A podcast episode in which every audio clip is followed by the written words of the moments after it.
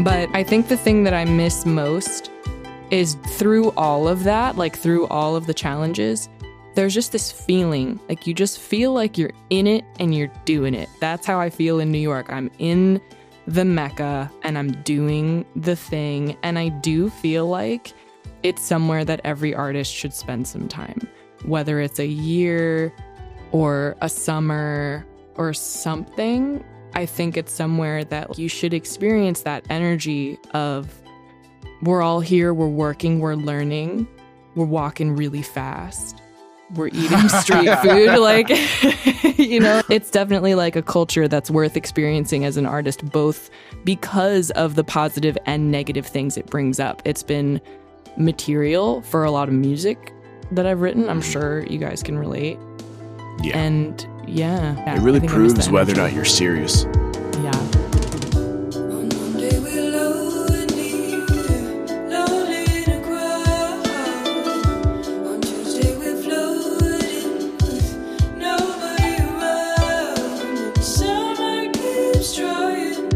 Welcome everybody to the Faking, notes. Notes podcast, podcast, podcast, podcast. Are we gonna whisper that from now on? Do you like that? I'm gonna whisper it forever. It's it's been on the table long enough. It's whispering is now a centerpiece. Speaking of centerpieces of the music community, Marg Davis in the house. Let's go. She's a uh, fellow Juilliard alum, along with uh, your favorite Faking Notes podcast host. She's a wonderful harpist and jazz singer. She's got an awesome story. She's got amazing parents and grew up in a very classical environment. Her parents are in the Seattle Symphony. So she came in from this like huge and like immense classical culture with her parents, also going to Juilliard. But she had this dual life of also being an incredible jazz singer. She's so good and works so hard. And we talk about navigating that and having to keep these two worlds separate and how she was able to bring it back together to do two incredibly difficult things at the same time jazz singing and playing harp and now into this electro dreamy pop. We've always loved talking to her. I love listening to her music and been following her story and journey for years and we're so happy we could share that with you today. I was so excited to hear how her story contrasted with that of Leah Ziegler, because classically trained parents, upbringing, also singing, and to see how surprisingly different their experiences of this world are. And they, we actually hit so many wonderful lessons that really built upon each other. So I know you're going to really enjoy this episode. the best way to support this podcast and to keep having great guests like this is through our Patreon. Give us your money. But another way to reach us, and the thing we're really most excited about recently, is our Discord. You can come talk to us, talk to our producer. Shout outs, producer Daniel. Enjoy the memes, enjoy the conversation, share your music, share your projects, and have these discussions. It's a great way to continue the conversation that this podcast is between the episodes. So please join us on the Faking Notes Discord. Links in the description. And to follow more of Marg, Check her out at Marg Davis Music on Instagram. Keep up to date on her releases. She's got her band, her duo, Astoria Window. She'll be letting you know on her pages when they're going to be live and performing in a town near you. thanks again for listening. You're going to love this one. Our next guest, Marg Davis. Think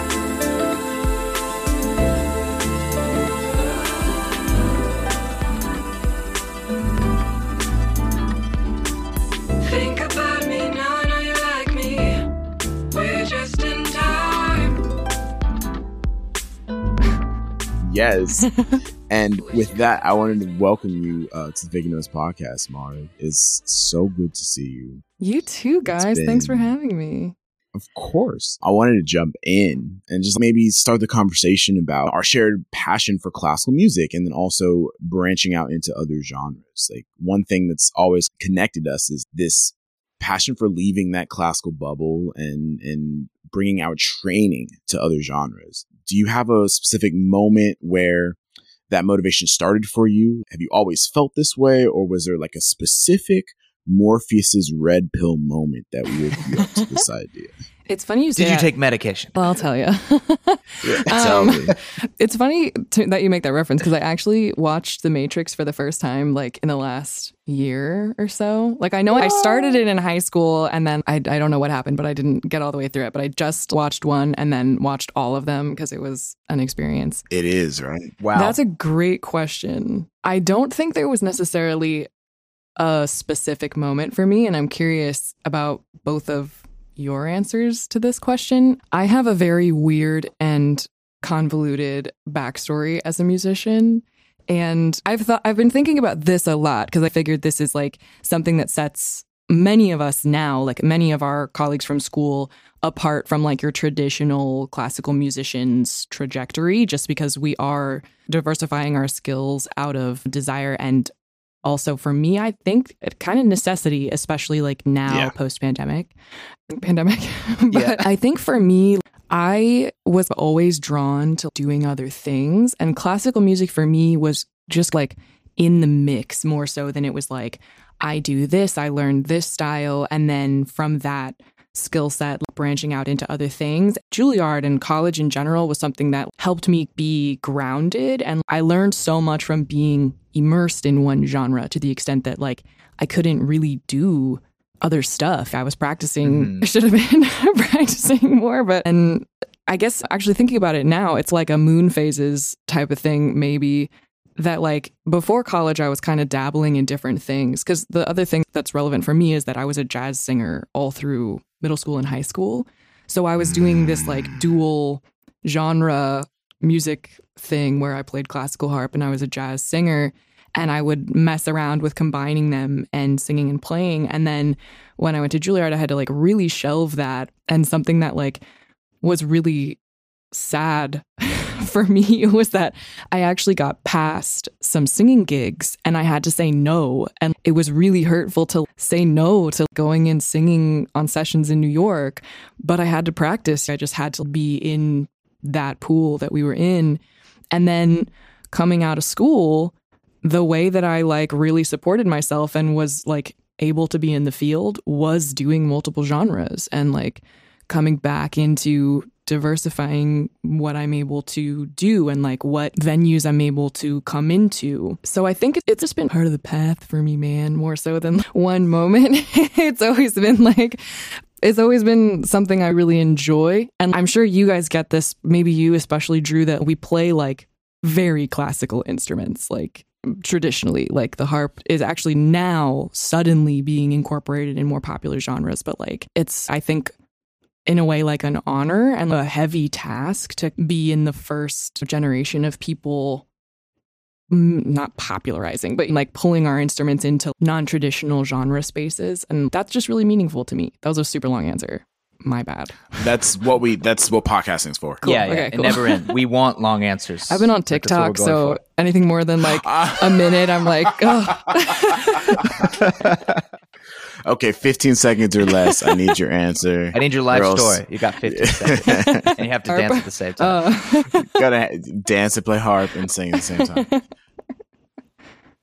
Wow. I, we can we could definitely all relate to that. What's your story, Trevor?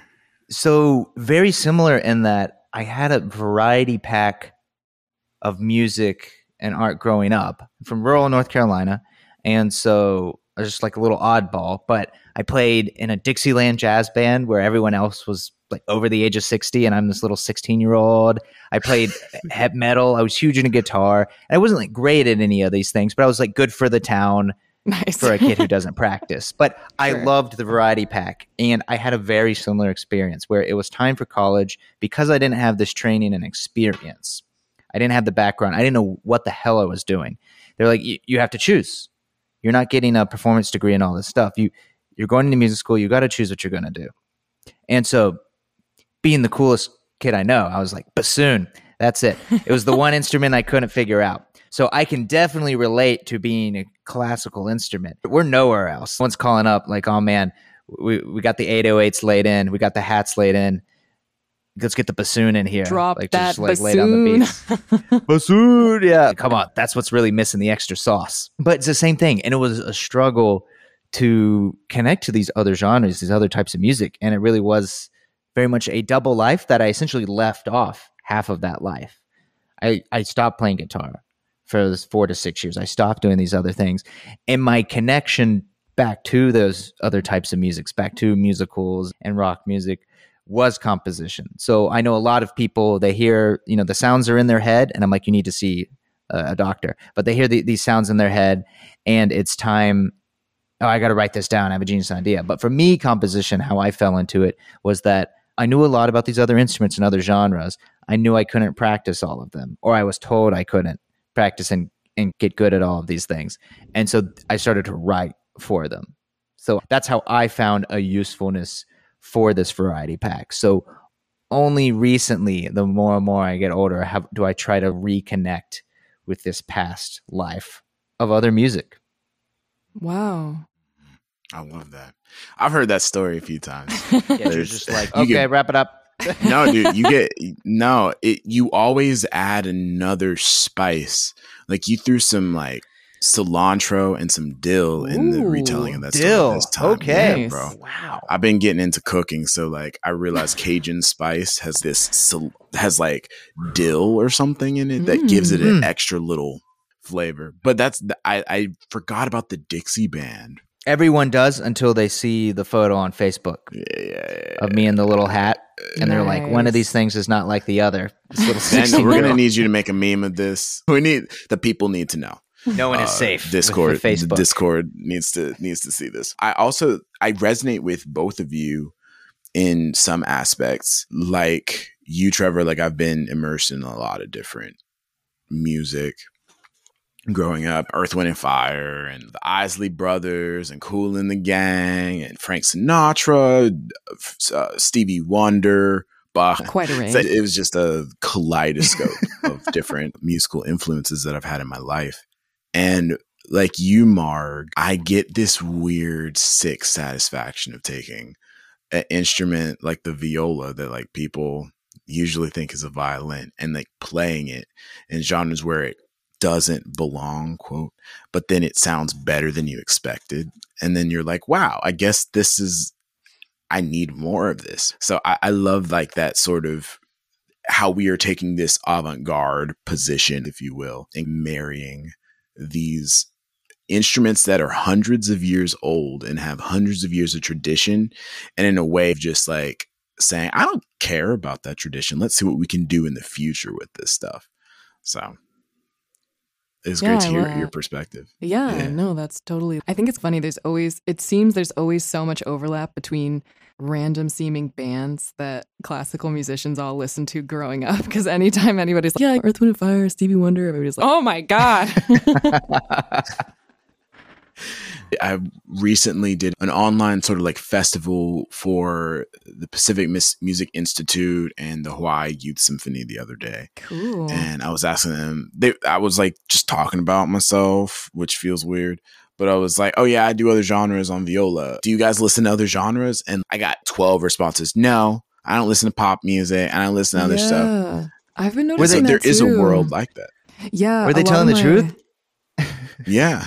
They were Wow. telling the truth. And I I was, was so like, taken aback by it. A lot of my students don't have I ask them all the time, what do you listen to? What do you like? Do you are you listening to X pop artist, whatever? And they always say, No, I don't know. Uh, and I'm like, What really? that's not Like, really music. I don't know. I, I don't know what the kids are up to these days. I wonder where that comes from. So my my weird thing, we were all growing up. gu- guitar was cool, and that was just something you did. I guess it was the last generation of where rock music was on the radio and wasn't referred to as classic rock. And you're like, this is Weezer. I'm gonna die now. Um, I've, I'm gonna. This is over. But I've bumped into that to where you know, the, the parents' generation they remember that, and instead of a traditional "let me send my kid to just piano lessons or a, a violin lessons or something like that," oh, I'll give my kid guitar lessons. And I would have like killed for that back in the day. And so I talk to these kids. Okay, tell me some of the music you like. I want to teach them. I want to meet them where they're at, and go with music they already have fallen in love with, and they'll play guitar on it. And I swear, not once do they ever name anything that has a guitar in it. Like it never happens. And so it, it is weird seeing their relationship to music. And I'm like, wait, hold up. Are you on TikTok? Okay, look at the TikTok socks. But they have access they have access to all this music, more music than we- we've ever had in human history at the tips of their fingers. It's fascinating to hear that some aren't listening to things outside of classical music. Yeah, it's pretty odd. Have you guys noticed too? I find it so fascinating that maybe this is a little bit of an opinion, but so much, I would almost say the majority of like really popular music and musicians now, not necessarily musicians, but really popular music now is sad. Like so much of what's really popular right now has really sad content. Like I remember like when everyone was like so excited about Billie Eilish, not that they're not. I'm still excited about Billie Eilish, but I mm-hmm. remember Same, like on her same. earlier albums, yeah, I was like, I think I heard like a song or two and I was like, oh, this is so cool. This is so interesting. And then I listened to the whole album like on a long drive and I was like, just about in tears. Like it's so, I think of it as like very expressionist, but it's just so sad and so much music. Not all of it, obviously, but I, I think that's so interesting that at the same time that we're having more open discourse ever than ever about like mental health and being being in your feelings that we also have this like very sad music so i wonder if any of the like emotive qualities of a lot of current pop affects like how much the youth is listening and what they're listening to i don't know Wow. I want to like maybe hop on that. Uh, you know what art is though, right? Like music's art. So art is a reflection of reality. If you look at like music of the early 20th century, especially after World War One, we left tonalism. Like we went to this atonal serial music where people are like, "Ah, I'm just going to put one different semitone until I hit all 12 and then I'm going to restart. That's not music, dude. That's Science. math science right so i think what's reflective there's like these two things that are converging we have a mental health crisis in the first world that's not just pervasive in america but it's in all these different spaces and i think that the art is reflecting that in a way Yeah. in a macro sense so maybe that's something you're picking up on but what maybe we need to push in our musical or maybe our duty as musicians is to push like gratitude and, and compassion and love. If you listen to music of the 60s, it's all about love. It's Right. man, They were just- happiness of love. They were blazed out of their mind. Well, legalize it then.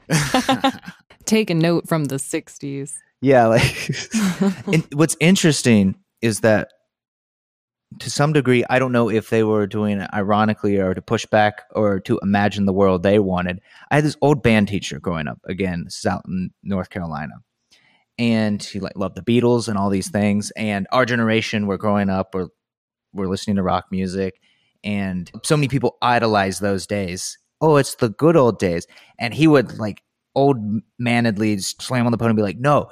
Even though he loved this music, he was like, "Those weren't good days." I think we we had just like the horrors of the Viet- Vietnam War and Korean War and civil Mhm. rights, and people are dying and protesting, like all these crazy things. So they weren't really the good days. We've got a lot of great music from it, but they were rebelling through their music by being you know, interested uh, in happiness and other things, and so that was their form of protest. And like now, we just we sing almost more, even though it's really metaphorical, we almost sing more literally about what's happening. And I'm a huge uh, Billie Eilish fan, and I wonder if it's even more so than ever. Like the pop culture and the personhood has united. Like these children and everyone resonates so closely with the artist? Because before how would you hear about the artist? Maybe a press release it's an album you had to go somewhere to listen to the music. You weren't following uh, the rolling stones instagram like back in the 60s and 70s like you'd had no idea what mick jagger or who mick jagger was doing at the time but you, you had to read about it. And nowadays like we we know what they're doing. We know what they had for lunch. We know when the next album's dropping and it's so personally connected. But Yeah. even to bring it directly to the music because that's an that's an amazing observation. It's very true. Even Olivia Rodrigo, like all these recent things, like I drive alone past your street, like it's a sad as hell song. sad. Uh, I'm just like, oh, we broke up. yeah, I'm just like, ah. It's Yeah. it's an age old it's an age old thing. We've been singing about breaking up and love since we could sing as humans, and yet it feels more direct and personal. But I think for me, and I'd be curious to segue this into like your technology side of your performing, is that Billie Eilish, she's like singing up here right against the Mhm. microphone. she's basically podcasting to us. It's just so intimate and she's in your ears and she's NPRing you with just like this close proximity and you literally feel like she's there with you and that she's speaking like to your soul. And now to praise you. So you are insanely in- incredible. Oh, have an thanks. insanely incredible voice. oh my gosh. And, I just love because you play the harp and everyone just, holy shit, she's so good. And then you're like, wait a Oh. minute, what's she about to do? And then your voice comes in and it's like, holy shit, she's great at this too. Aw, And it's, that's it's so a uni- it's a unique thing. And it's just it's wonderful and it's just a pure joy.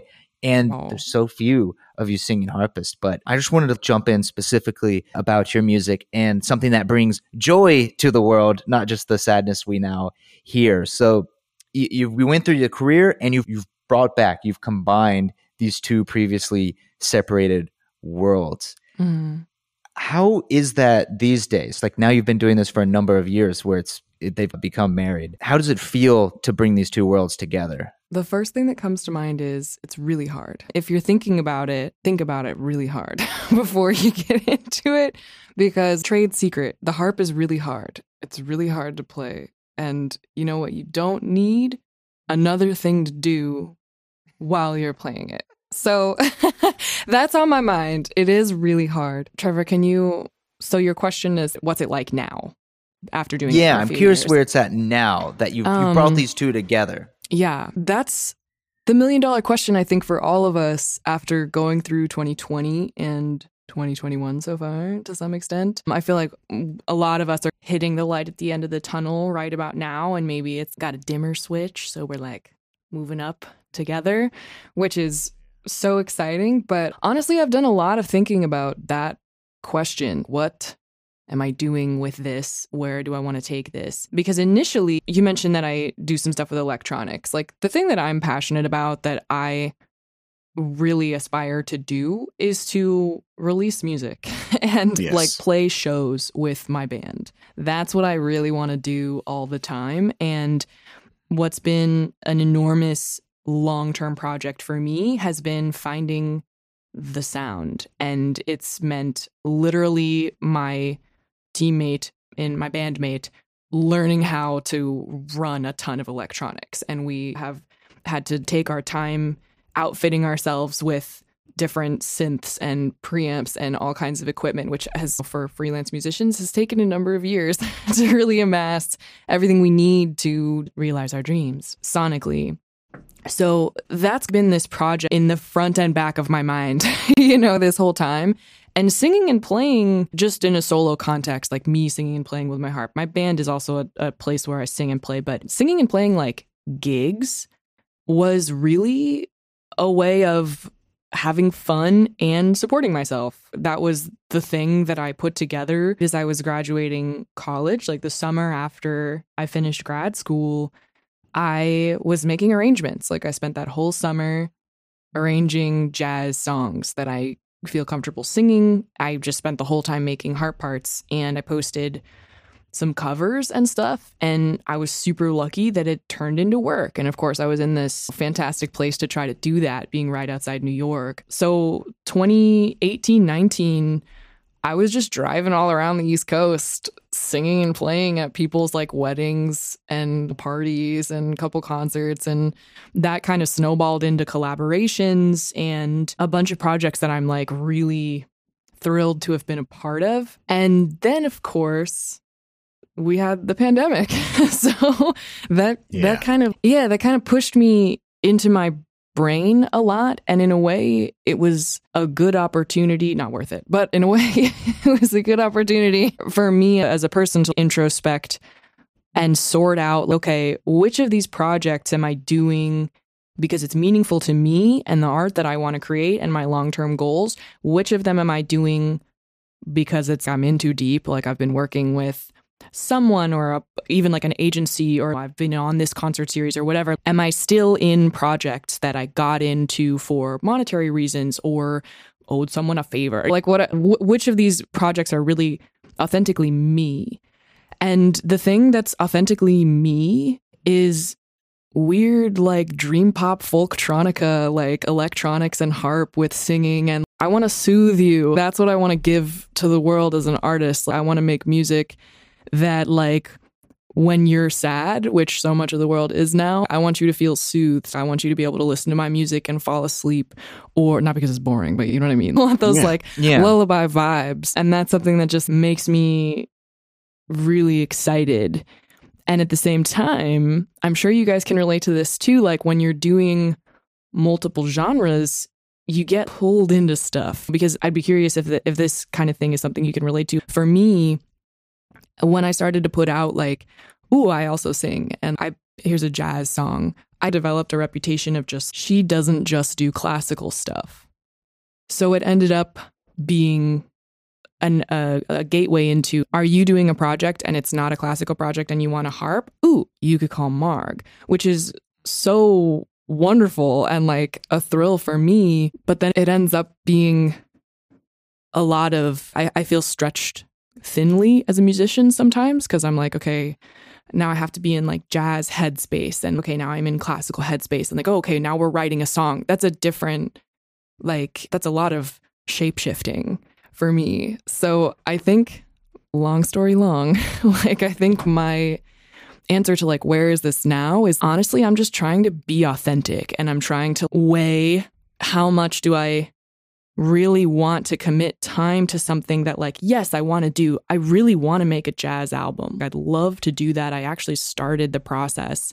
And then now i'm just is that something that i want to spend a lot of time on? And would it really be for making beautiful art? Or would it be largely like to gig more? You know what i mean? Like i'm weighing that kind of stuff. Like i'm trying to just be really true to what's going to settle that ache that I get as an artist to do something. And that's where I'm trying to really focus my energies, which right now is like songwriting, composition, electronics.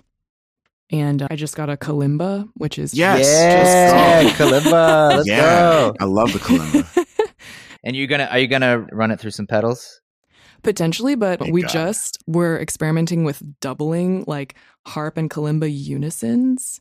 And it's insane. It's insane because it's like this round like quality, but then you get the like thunk at the front of it and a pluck. So it it's really a weird. percussive el- element to it. Th- Yeah. Those two Mm. percussive elements fusing. Yeah. Yeah. Oh man, I might need you to like send me a couple experimental stuff so I can sample it. you know?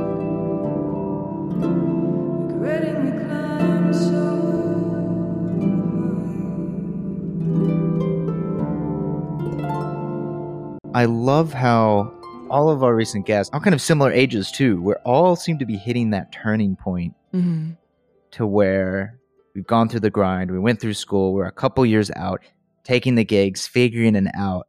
And it's in that moment of shift. What is our why? And what do I need to do to fulfill that why, to fulfill that itch for myself and for art and for my community? For you, I'm curious because we of course research everyone before they come they come on, regardless of if we've known them for years or if this is our first time interacting Nice. and you were having like a badass 2019. You got all these interviews. I, I remember watching some of those videos then, but revisiting. Uh, you're releasing all these beautiful videos of your singing and playing, highly produced and, and frequent. And then suddenly, Yeah. world shuts down. Not, not so good. First off, I know you had already touched on it.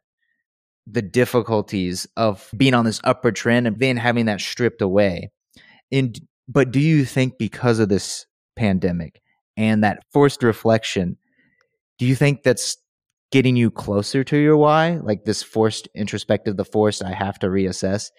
Did that accelerate some of this change? Are you going to be getting to some of these things sooner had this otherwise not happened? I think so. Another great question. So, the thing that I don't really share much on social media because I don't really feel inclined to is that I actually lucked out beyond belief in that I got a harp teaching job last fall.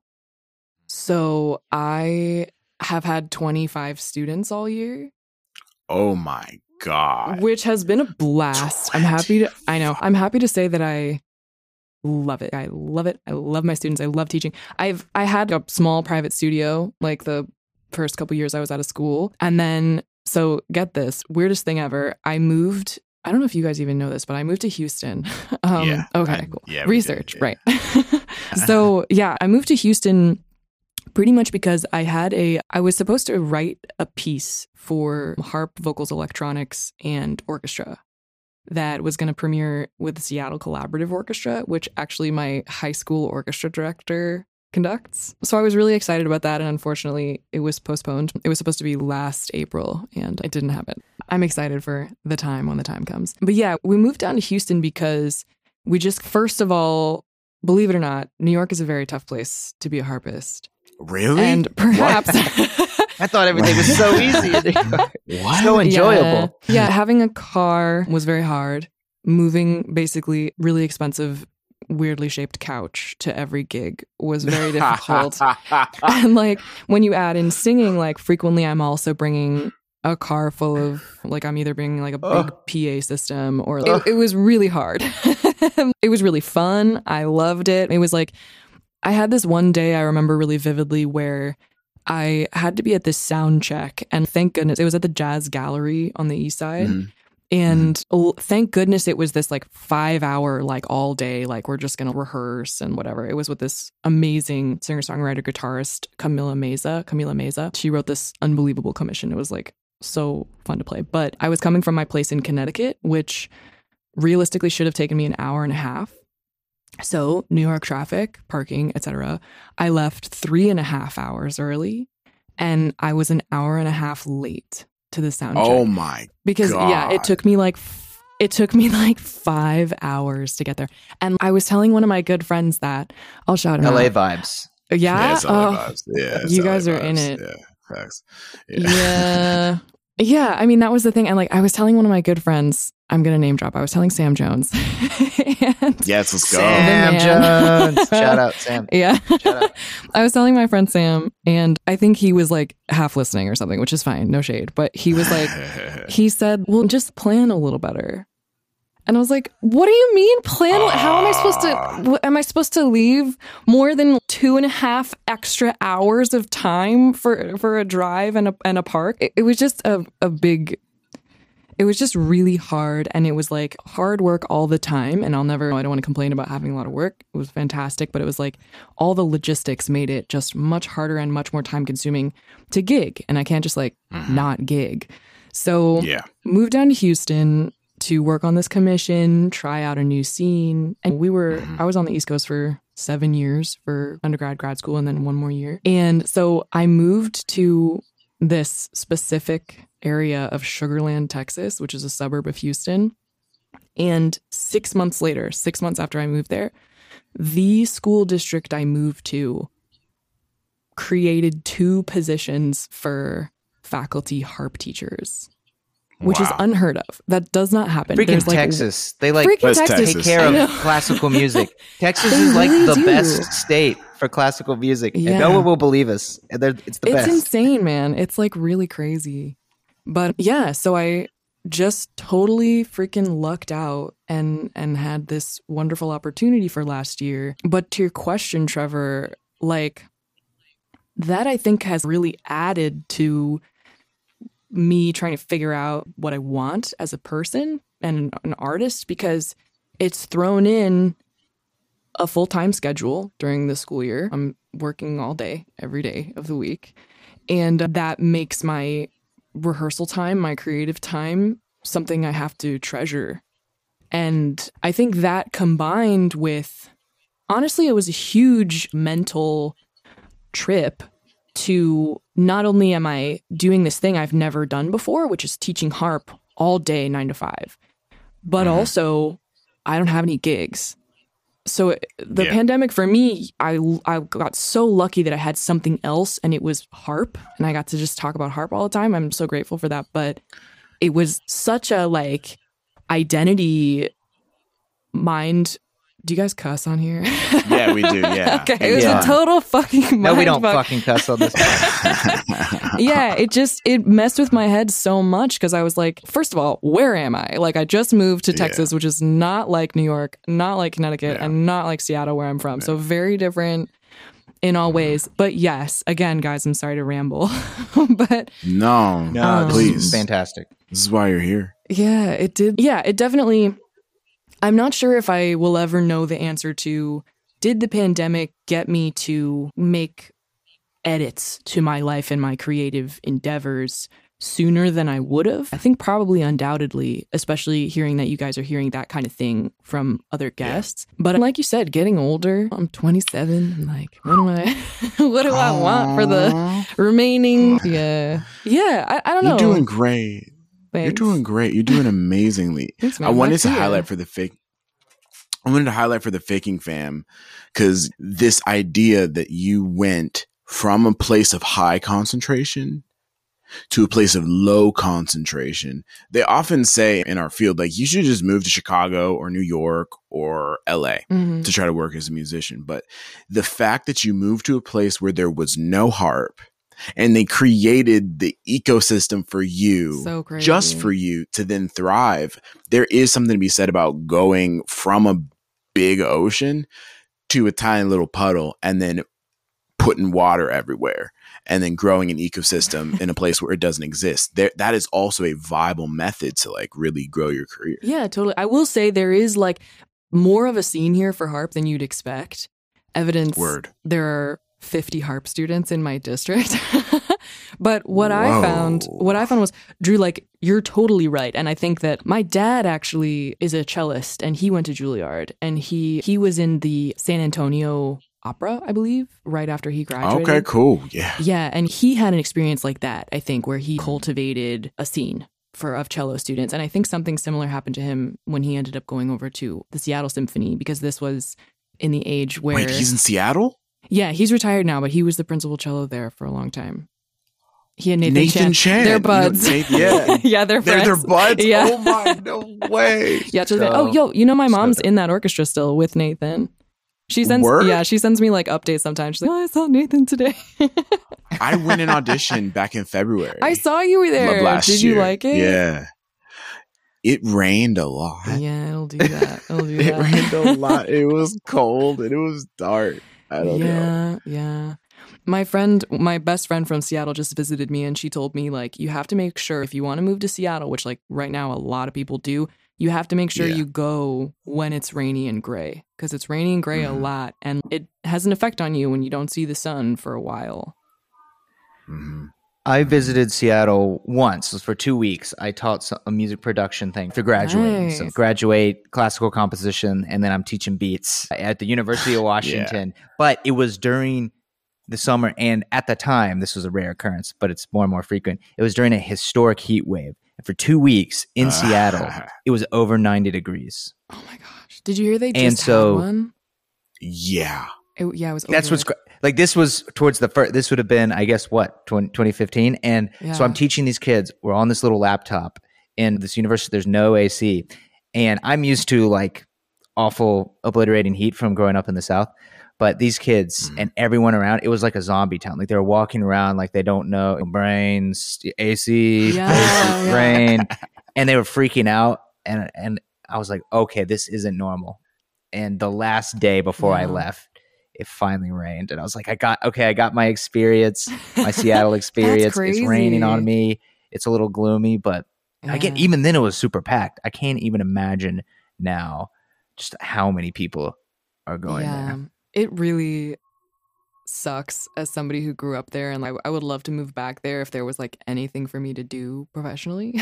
but yeah, my my best friend still lives there and she's just been telling me about what rent prices are and like what traffic is and it's just completely different and it's it's coming up on LA, New York, and all that stuff. Amazon. yeah. Amazon played a big part. Yeah. I mean, I just even remember my my friend who I just crashed at because, of course, I just graduated, so I had zero dollars, and just seeing the road rage of him. We were out in like Bellevue. We were Mhm. like way out in Bellevue. We were crossing that one bridge, and we're just sitting there. the there, floating bridge. and yeah. he's just like freaking out, yeah. just like screaming. I'm just like, I'm seeing a new side of my friend, but I get it. Do you guys know um Max Foster? Juilliard pianist. Yeah, Yes. Yeah, he's one of my really close friends and he's from Australia. And he used to always like be so shocked. Like I would drive him around. We were at Yale together, so I would drive him around in Mhm. Connecticut, and he would always be like, "Why are you getting so mad?" If I'd be like, "Oh, come on," like at a car like cutting on, I was like, "I don't know," but I think it is that like in Seattle when I was a kid, like when I was learning to drive, driving was a piece of cake, and now traffic there is like terrible, and everyone's so mad. That is so funny. As somebody who, um, I'm so fortunate to have been able to visit Japan, visit a friend of the pod, Brian Lee, back in 2018 and stayed in, Ja- stayed in Japan for a month. Wow. And having like lived in New York City with public transit that, you know, is falling apart, but to its credit, does a decent job at getting Mhm. people around as people who've all lived in New York here on this podcast episode. The New York subway kind of works. Living in Japan for a month when the train said it was going to be there at 1234 and it sometimes would be there at 1233 like the Wow. infrastructure the efficiency and then th- how that really plays a part in the the happiness of the people japan's a terrible example of happiness of people because their work culture drives them to have like the highest suicide rate in among the highest suicide rates in the world. But when it comes to getting around places and efficiency and public transit, it really changes the quality of life of being in that city. Yeah. Just as somebody who was there, I was happy as a clam. I was like, I could get anywhere I want to be. And just hearing about seeing road rage, I think that we are in America really failing not only our economy, but our general happiness by not really prioritizing public Well- transit. Well, Drew, Yeah, it's that's infrastructure week. We've had infrastructure week. Before. Is it It's infrastructure infrastru- week? It's infrastructure. No, it's it's never Oh, gonna happen. But I uh, thought we were just like we're not trying. funding infrastructure. there's some phrase I, I I I won't get it exact some quote we should judge a society the quality of a society not on how nice the cars that the wealthy drive but how many wealthy people take public transportation is it good enough for them to do and we're are we all in this together That's and to segue this in in a big way taking that philosophy to music all Are of you about us to ask go me if I've ever taken a harp on the subway? oh, no. I get that question I a will, lot. I will spare you because I, I I know the answer is just is not pleasant. I've seen too many bassists wheel those things on there, and but but um, we all went in this public transportation wealthy car metaphor, but translated to music. We all went and got in the fancy car. We all went to Juilliard, and we've ri- ridden around in that fancy car. But now, all three of us are doing these other types of music and speaking to younger kids who are all sorts of backgrounds, who have all different types of goals, and now teaching a lot. And I just I think about that for me when I'm teaching a lot of these students. Should am I just preparing them to try to get in the fancy car, or am I trying to improve the public transportation? I haven't played out this metaphor at all yet. No, so we're good. workshopping Yeah, this. yeah. We're workshopping it. I'm following. Wow. Yeah. Are we how are we it's am, am I preparing them just so they can get their own fancy car or am I improving public transportation? Am I making Mhm. it so that everyone wants to be a part of this? And I'm just curious of Vimarg about when you're teaching these younger students. Is it in that kind of traditional way we were taught to send them on there? Or for some of these students, do you know they have different goals? They want to be like you. They want to be a, a singing harpist. They might not even want to do harp or music down the road, but they know they can gain something from this. How do you approach students of this age in your teaching and what are you preparing them for? Sure. Another fantastic question, guys. I'm very impressed. That's a really good question. That's a particularly good question because harp, I have found, presents this dilemma because I think, and this might be a hot take, but I think that harp is one of the harder instruments to do at a passing level. Like it's a harp, pr- probably just because it's like not a melodic instrument. I don't know why this is, but here in Texas, orchestra is just strings. Like orchestra's just No, strings yeah. and harp, which I I grew up with orchestra having winds and brass, so I that's weird to me, but whatever, do you Texas? But I f- have found it an interesting and challenging thing that in this particular district where I'm fortunate enough to be employed, I feel like the harp is approached just like any other instrument, which is incredible. That's so insane that the district has instruments, is offering here's a, a on faculty person to help you specifically because the orchestra directors have basses, cellos, and violas and violins to deal with. It's really amazing that's so accessible, but in order to get decent enough to play in orchestra and come in where you're supposed to come in and play with two hands and play all the notes in a, a medium level or even an easy part, I feel like it's a little harder to do that on harp or probably any harmonic instrument. Starting piano in sixth grade is probably very challenging. So I do, I have had students be really interested and excited and then get in the door and realize, oh, how much do I actually need to practice? And like, it's it's a hard thing because I don't want to tell anybody like, hey, I don't think you actually want to do this, you know, where, but I know from personal experience that like, it's hard. Like, it's one of those things Yeah. that like, if you don't really want to, maybe you shouldn't do it. You're not yeah. do it. Yeah. Yeah, so it, it's a difficult thing for me to approach in that sense, but also I do have students who have this range of goals.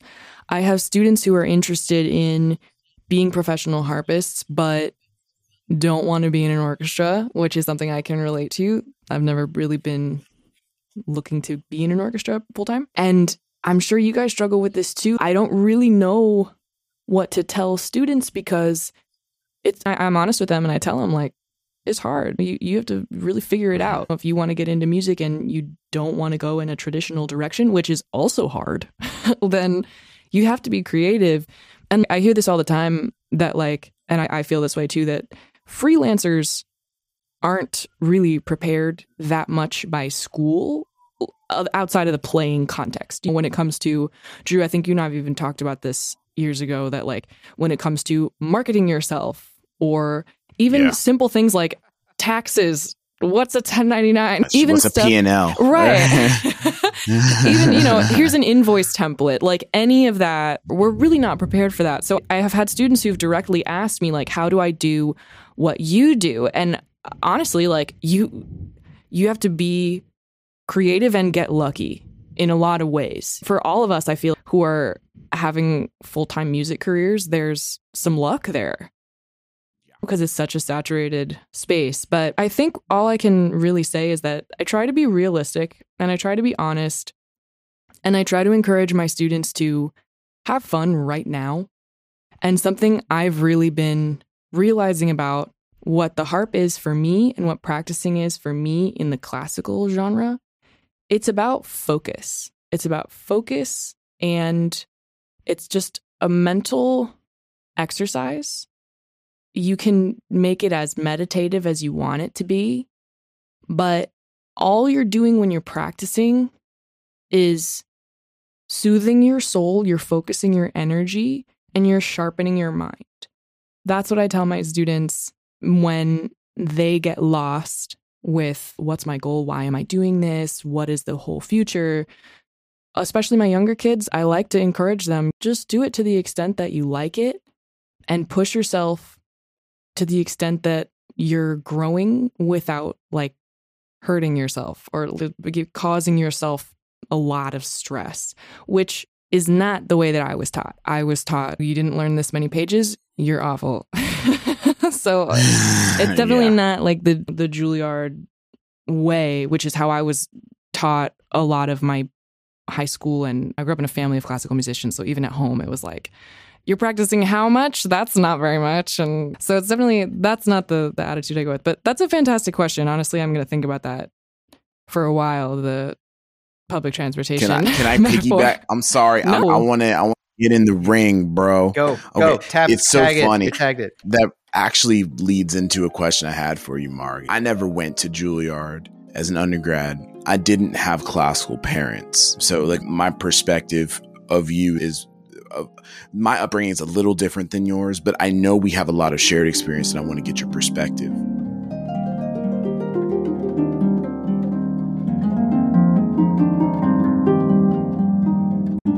What's one thing that you learned from like your classical upbringing into Juilliard that has served you very well and that you continue to take with you into the future? What's one thing that you like learned in your upbringing and your education that has actively harmed you has taken you a mm. while to discard. Okay, so a good thing and a bad thing. A peak and a pit Yeah. of musical family. Okay. Wow. You guys, this is so creative. I love all your questions. Good job. Great podcast. okay. The thing that I have always felt that I think has given me a lot, both in a truly positive way and in an, oh, I need to work harder, show me where I need to work harder type of way, which is also a positive for me, is having classical musicians for parents. The whole time I was growing up, my dad was principal cello Seattle Symphony, and my mom was in the second violin section. My brother is actually also a trumpet player, but he was he's a jazz musician. But anyway, what that boils down to is my immediate family are huge nerds. And I love that. I love that about them. But what I was always very aware of is that classical orchestral musicians work their asses off. They are so dedicated. And it's obviously augmented my experience a little bit to then go to Juilliard. And now many of my friends are in orchestras. And I've like seen them play beer pong and stuff. So it changes this perception. Like- hey, hey, I'm serious about beer pong. Oh, okay? yeah. If you want to Valuable go toe to toe, I'll bring my A game. It's been a minute, but I am so down. It's okay. Let's get it. Next time we hang out, that's what we got to do. I'll Anyway, make a sorry. trip. No, no, not that beer pong says anything, but it doesn't quite fit with like my image of my parents growing up as classical musicians. but yeah, I think I've always had this huge admiration for orchestral musicians. As a kid, I thought it was really cool that like my parents, I don't know why I thought this was really cool, but they hated this, but my parents often couldn't come to school stuff because it was after school and they were at work. And my parents could come to like weird stuff that like everybody else's parents is at the office because it's 11 a.m. on a Tuesday or whatever. And my parents always had Mondays off, and everyone was like, Mondays off? What is that?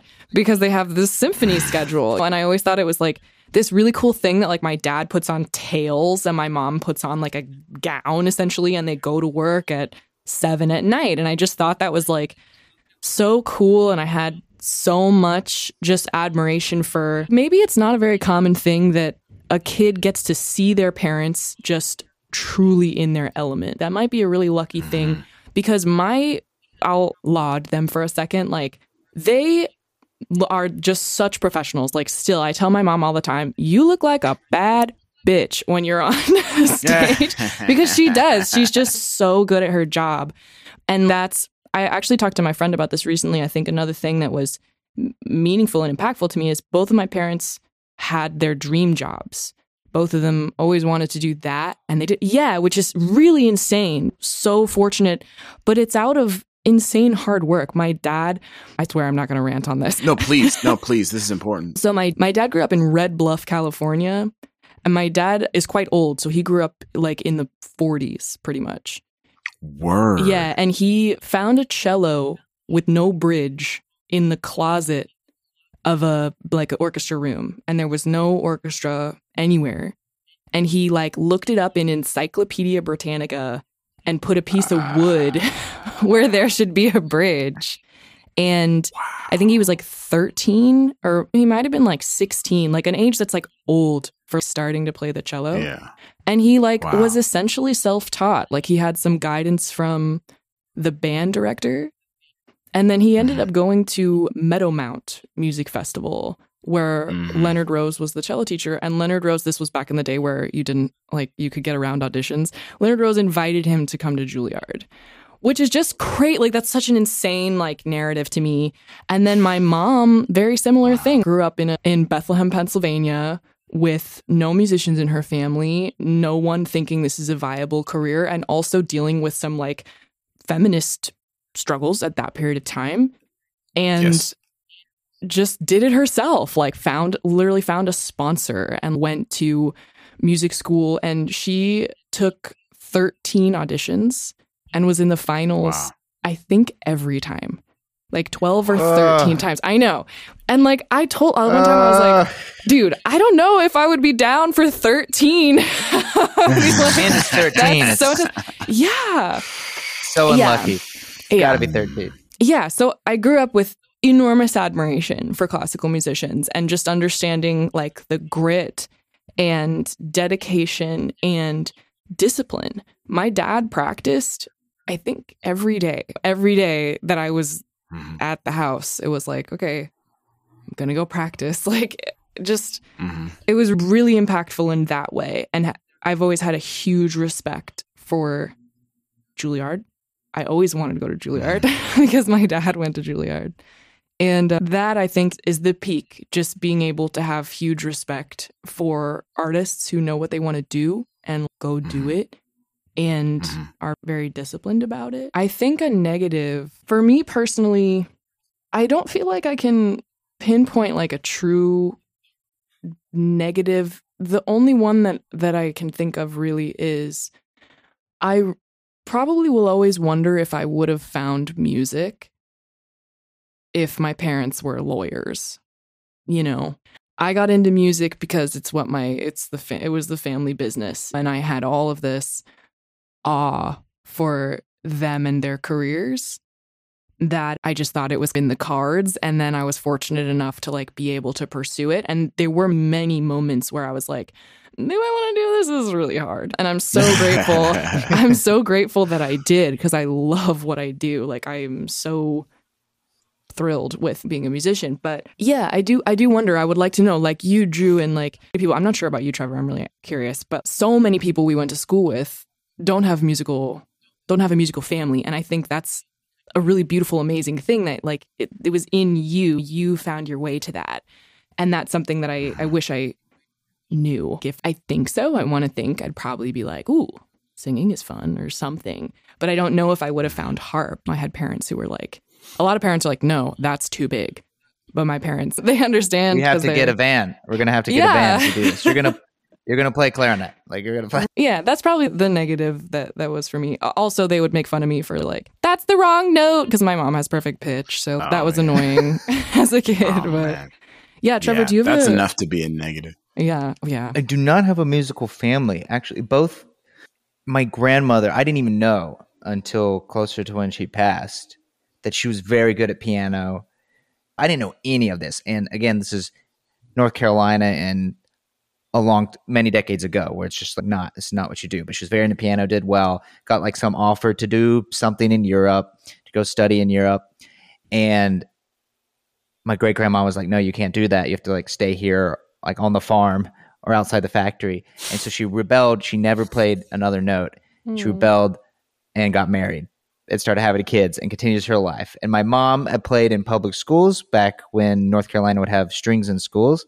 They cut the program. She stops playing. So like Mhm. everyone, there's been music there. Great grandfather played like soprano saxophone in a little church band. Like they've always done it, but it's to no knowledge of my own. I was always told he played the clarinet. And then I'm like, hey, I'm in music. I want to see this instrument. And it's a soprano sax. So it's been a part of the family loosely, but definitely not in the older generations, like an artist career. And we've talked about a bunch of this of these things on the podcast. Like it's interesting to see through these conversations different people's types of backgrounds, like what brought them to music yeah and I've mentioned a few times, some of the most like interesting and fascinating people we've seen are the second generation. Mm. Their parents were the first to start it off, just like your parents. And I'm thinking of we had Leah Ziegler on here, her parents, Mhm, and Martina's parents as artists. yeah Like Mhm. I, I'm always fascinated by just how creative uh, and incredible this second generation of artists is because they got to look at the model and learn the pros and cons. Like, wow, they're they're working their ass off. They're the model of grit and creativity, but also they're like, hey, this is really hard for me. You sure you don't want to go to med school? Yeah. Yeah. And th- but then you do all these very creative things. So I'd like to think, but my, my kids will have a will, will be will be much more creative and uh, far better than I. But it is neat to it's it's neat to hear um, your story, and that's true. We're very fortunate for th- the circle we know, like going to a Juilliard, riding in the nice car. We've seen a lot of people who have had these role models in their life. Mhm. And so, at least for me, I try to be on the lookout as someone who just by accident fell into music. I'm sure if I could like dunk, I would be doing something else.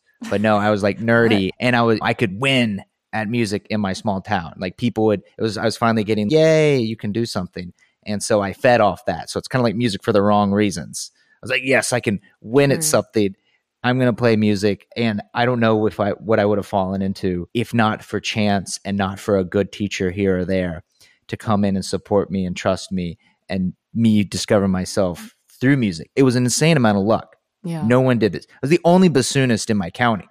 We'd have Wow. all county auditions. I was always first It was Trevor. Because there was no one there. there was, because That no makes one you else a showed up. winner. Yeah, and I was just like, I did it. This is awesome. And then I'd try out for all regions up against the Charlotte, North Carolina city kids, and I'd get number nine out of nine. I'd just get like, mopped up off the floor.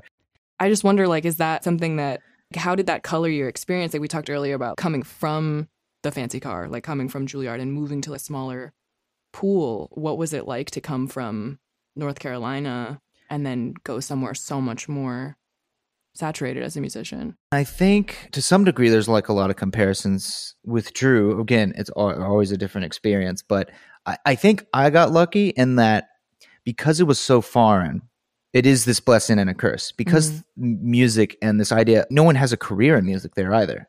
Mm. except my band teachers. And like they're there to teach, they're doing marching band, they're doing these other things. No one is surviving off music in my entire county. It's not a thing. Father was a maintenance man.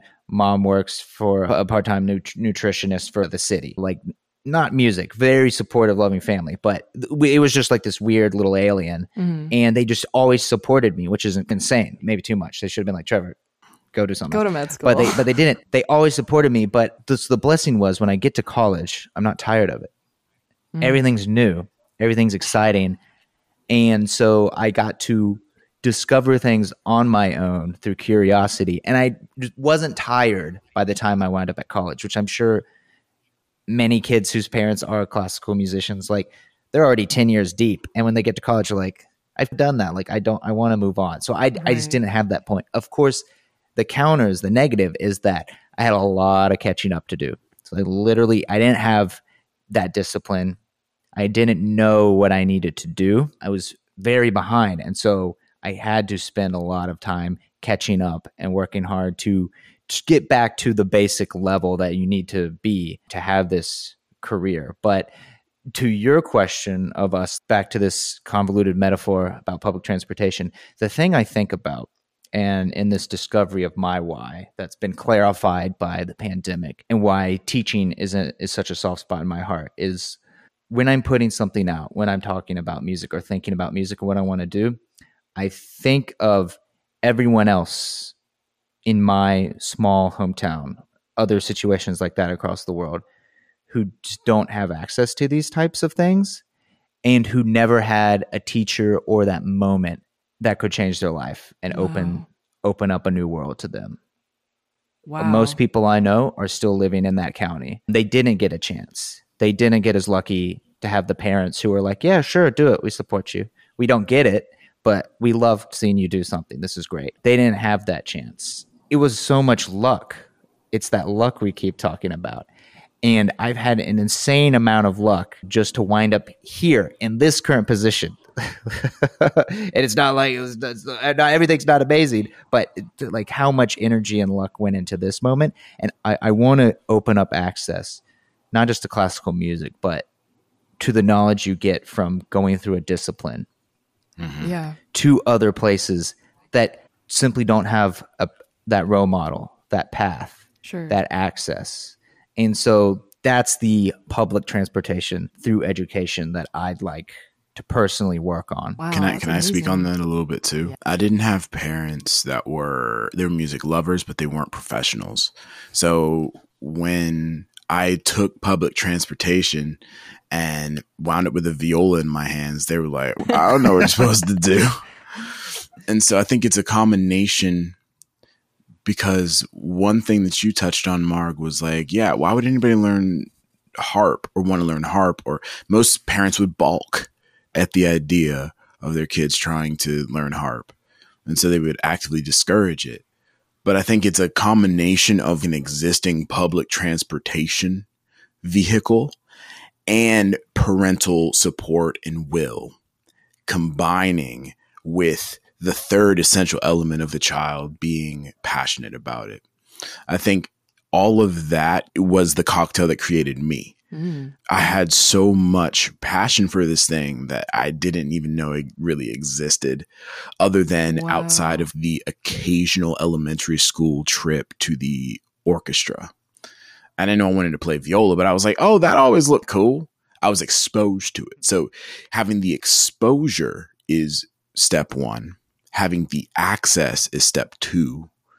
And then having continual support is step three. And all three of those elements are a, a they're an element of the public transportation metaphor. You have these schools that even have orchestra programs. To your point, Trevor, your mom didn't play after they dropped public school. They couldn't afford it. She education. couldn't. She couldn't have a violin, so done playing. So how are you going to spend your time practicing something that doesn't even have the viability of creating a life for yourself later on in life? But I think what's starkly different about today than in the parent parent the first generation or whatever we were talking about with our parents. We have the internet, man. Like there's this this Woo! Shout out. wellspring. of Shout out to the Shout internet. Shout outs to the Shout internet. out to the internet, homie. Come on the But- podcast. Come on the podcast. on the internet. podcast. So you're listening, you're using the internet right now. If you can hear me now, you're using the internet. But I, I think that there is the opportunity that now democratizes the ability in a small way. There's still a lot of barriers to create this life that we enjoy. There's still a lot of luck. And Marg, you pinpointed it. There, it, this is hard Mhm. it's not just hard it requires a passion that can't be extinguished by multiple failures multiple hardships multiple outside voices telling you you're wrong that you're incapable of it because if you're going to try to go down the musical route especially if you're going to try to do something wonderful like what you have with astoria window Marg you're going to hear people saying i don't get it Yeah. you're going to hear people saying, This is not going to work. Why are you wasting your time? And if that is enough to extinguish your flame, it's not going to work. Yeah. I, I, on this little segue to Astoria window, I'm curious because, like, we actually hung out a couple of times in Astoria when we were both in New York at the same time. Did you ever live in Astoria? I did. I didn't. So the my duo partner is my boyfriend John, which is very convenient. It's very easy to schedule rehearsals. Yeah, Um, rehearsal. but John lived in Astoria when we met. So we Oh. like the whole idea was born because we would hang out at his apartment in Astoria and uh, we did a bunch of like random things that are burned into my mind as being inherently like Queens E, which they're not. Like I, I'm like having popsicles and watching Dexter, but for some reason it's all just melded into like Astoria Queens. So yeah, it's just like this time period that we've been together as a couple for seven and a half years now. And the band has been like, thanks, man. The band has been like something where we've been working on for six of those, trying to figure it out. There's always been something there, and we've just been trying to find what's that combo, what's that sound that we're really going for here. But it was in Astoria that we just first started messing around with different sonic stuff. But I think like the idea of a window uh, in time in your memory is something that I really like. Just thinking about high school a window of your life. Mhm. I don't know. Mhm. That's I love the, that. Thanks. Love Queens. Didn't live that there. kind of oh it's okay it's it's actually one of my favorite places in new york city the food scene is nuts as i'm sure you you remember Oh yeah, yeah. one thing one more question that i had because for me i only lived in new york for four years but it was like a chapter Yeah. it was a real chapter of my life as i'm sure it was a chapter for you trevor and for you Marg like since leaving and going down to houston or the houston area i don't know if this is off not even on my question but did you happen to see like this recent storm like videos from the recent storm in new york I heard about it. I hadn't I haven't seen any, but I heard about like people having like water to the waist in the subway in stairwells the and stuff. subways Insane. yeah okay so I started watching. I started following a, like a New York account, those New York meme accounts that just Oh, capture yeah. the Yeah. craziest things, like subway creatures. Subway, Yeah, subway Pizza Rat. creatures. I I in I encourage you to go check out some of the most ratchet videos of just but it just reminded me about this resiliency of New Yorkers of you know what I don't care if the the sky is falling the roof is leaking and my apartment's flooding I'm gonna grill me some burgers you know what I'm saying that's like that stark hardiness that I miss that can do ness of New York that I'm looking straight forward and I'm to go through this wall if I have to kind of essence of New York. That's what I miss the most about being there in that energy. I'm curious, what do you miss most, if anything, about living in New York City? I think similarly, just the feeling. New York, like I said, really is a place that can be difficult for a modicum of reasons, especially when you're moving a really expensive instrument around. One of my like last gigs there, I was playing at this hotel called the Andaz, and it's on Wall Street, and they have this mm-hmm.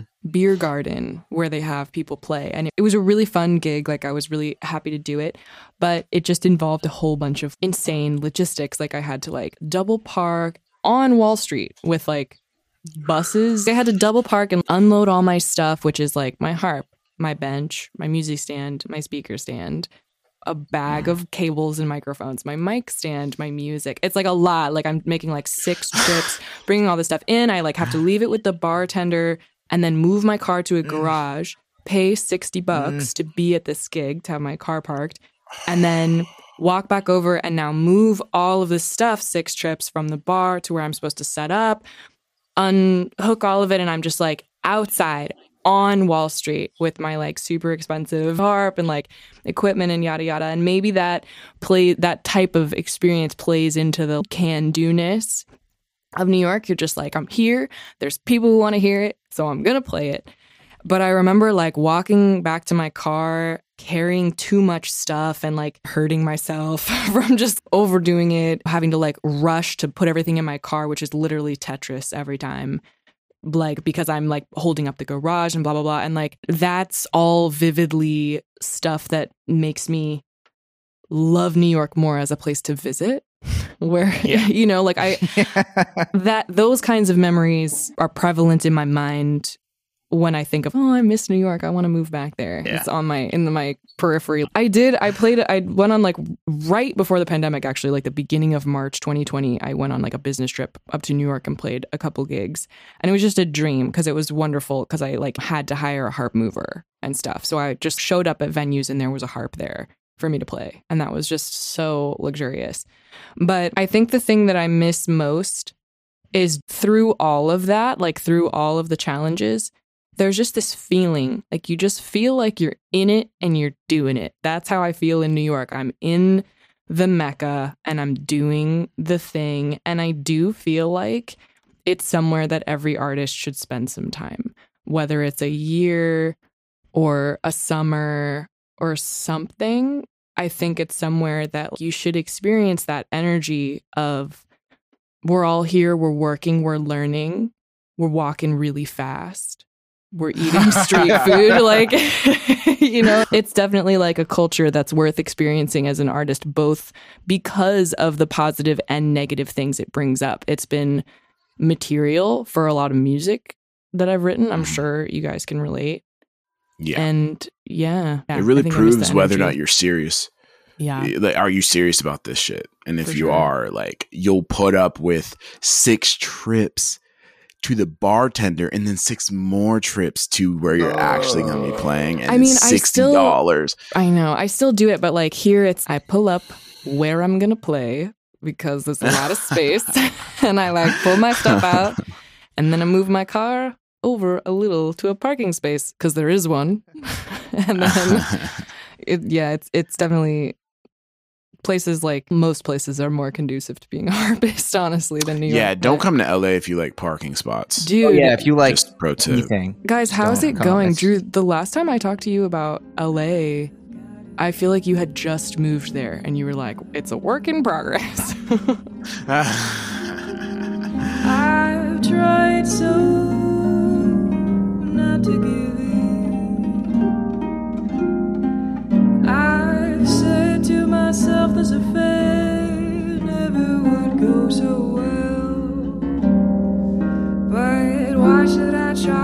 so for me, I feel I'm like living like a Hmm. Los Angelino. I feel it. One of the things that is starkly different for me is that I don't feel like the desperation Mm. anymore, which is okay, it's mostly positive, but also without that element of I'm about to fall over a cliff, there's a less like ravenous hunger that used to be there when I was in New York. It's I don't know if you know much about running track. But if you're sprinting the 100 and you're they say on your mark, so you put your hands on the line. The get set, you have to put your butt in the air and tilt your body forward in a position to where you're precarious. Like any moment you could fall forward. And when you hear the gunshot, you fall you literally are supposed to fall forward and churn your legs and stay down until you can get yourself right side up and by continually falling forward you actually move faster just a little bit because it's a game of milliseconds right that that get set when you're about to fall over is what it feels like to live in New York and I miss that because I was always ready in LA, there's a lot more dead space in that driving to the gig takes me two hours. Right. And then I get to the gig and I wait another three hours until I do my thing. It's just LA is way more waiting Mm. and New York's way more doing. So I have trouble adjusting to the waiting. Yeah. But that being said, a lot bigger things happen in LA. The waiting isn't for naught. But at least in my soul, a soul that loves doing, it's proving to be a challenge. That's why we've started this podcast. That's why I'm continually like reevaluating myself and like this pandemic has been good for that. And what I want to just put on wax is that this particular conversation, Marg, the combination of the metaphors we've constructed, your input, Trevor, has really inspired me to rethink what my mission is, what my why is. Aw. And I think it is the discovery that the infrastructure is what's most important if we want to make this ecosystem better for more people. And I think that now that I've come to LA, I realize my job out here now is to work to build more infrastructure so we can, you know, get more people the opportunity to do what we do. I feel like That's, that's, why I'm happy to hear, have you on the podcast. Thanks, man. I was just gonna say, I feel like you've always been doing that. You've always been, wasn't your like vibe always Neil deGrasse Tyson of classical music? Yeah. But then it was like, I can't pay rent next month. Okay, maybe I Mhm. could be Neil deGrasse Tyson later. Gotta get those gigs. Gotta get those gigs, you know what I'm saying? This has been an excellent conversation. I think the the last thing we want to talk about before you return to your many harp students is what's the future looking like? An upcoming project or, or something that now that in air quotes a post pandemic air quotes wink wink what's next? You've you've been getting closer to your why or the current iteration of your why. Mm-hmm. What are you working on these days? These days, I'm writing an EP and making plans to release and perform music a lot this upcoming year. I wonder if you guys, I'm sure you guys can relate to this. I think another kind of side effect from moving away from New York and then the pandemic is uh, has been for me like realizing that I've been living life similar to the get set metaphor like I've really been living life like it's a race and just being in a rush all the time and that's led to Mhm. putting out some music maybe for the wrong reasons or spending time on things like I said that just don't feel authentic now when I take a step back and look at it. So Mhm. now I'm just really loving the instrumentation I've wound up with, which is a combination of again kalimba, among other things, electronics and harp and vocals, and can't wait to release the music. I'm going to be working on that probably for the remainder of the summer. And another thing that's actually been really exciting for me is gigs are coming back. So, Drew, you mentioned earlier that like I don't post a lot on social media anymore. And something I realized that I hadn't really thought about was a lot of what I was posting was gigs. Look at this cool venue. Look at my harp. Doesn't she look pretty in this cool place? And been a lot of at my house teaching on Zoom. So I'm really excited to Here in my garage. Yeah. Here in my garage, my Yeah. Lamborghini, Lamborghini. Yeah, posting some gig content, gig content and Leon and albums. Heedy. Leon and Heedy. That's good. That's good. I I miss but I will say that I am not sad for all of the wonderful harp content from your studio that you've been posting. Thanks, man. So I hope that that I hope that continues. It's all in phases with multi-genre people. Sometimes you're in a classical mood. I've been in a classical mood this summer. I've been learning a bunch of French music, so I've been posting it a little bit. But Mhm. yeah, who knows? It'll be next month. It'll be jazz or whatever. We'll see how the tables turn. Love it. Thank you so much for coming on. I can't wait to see what the next phase of the moon will bring with Marg Davis. And I wanted to roll the carpet out. So if you do you have anything that you want to promote to our faking fam? They've been listening to you, they've been learning from you. Is there any way that they can give back to you and support you? Yeah, thanks, man. Everything that I have coming out, I will promote on my Instagram, Marg Davis Music. You can also find my band on there, Astoria Window. And we can't wait to send y'all some music.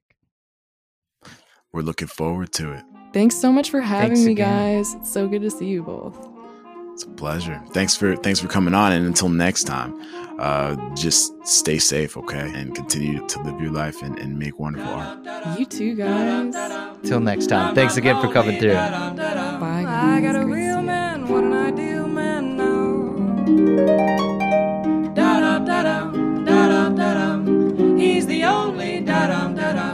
person I love has all of my love and how. Talk about a classic lover, and you couldn't help discover that he's that way lovable and sweet. He's caring.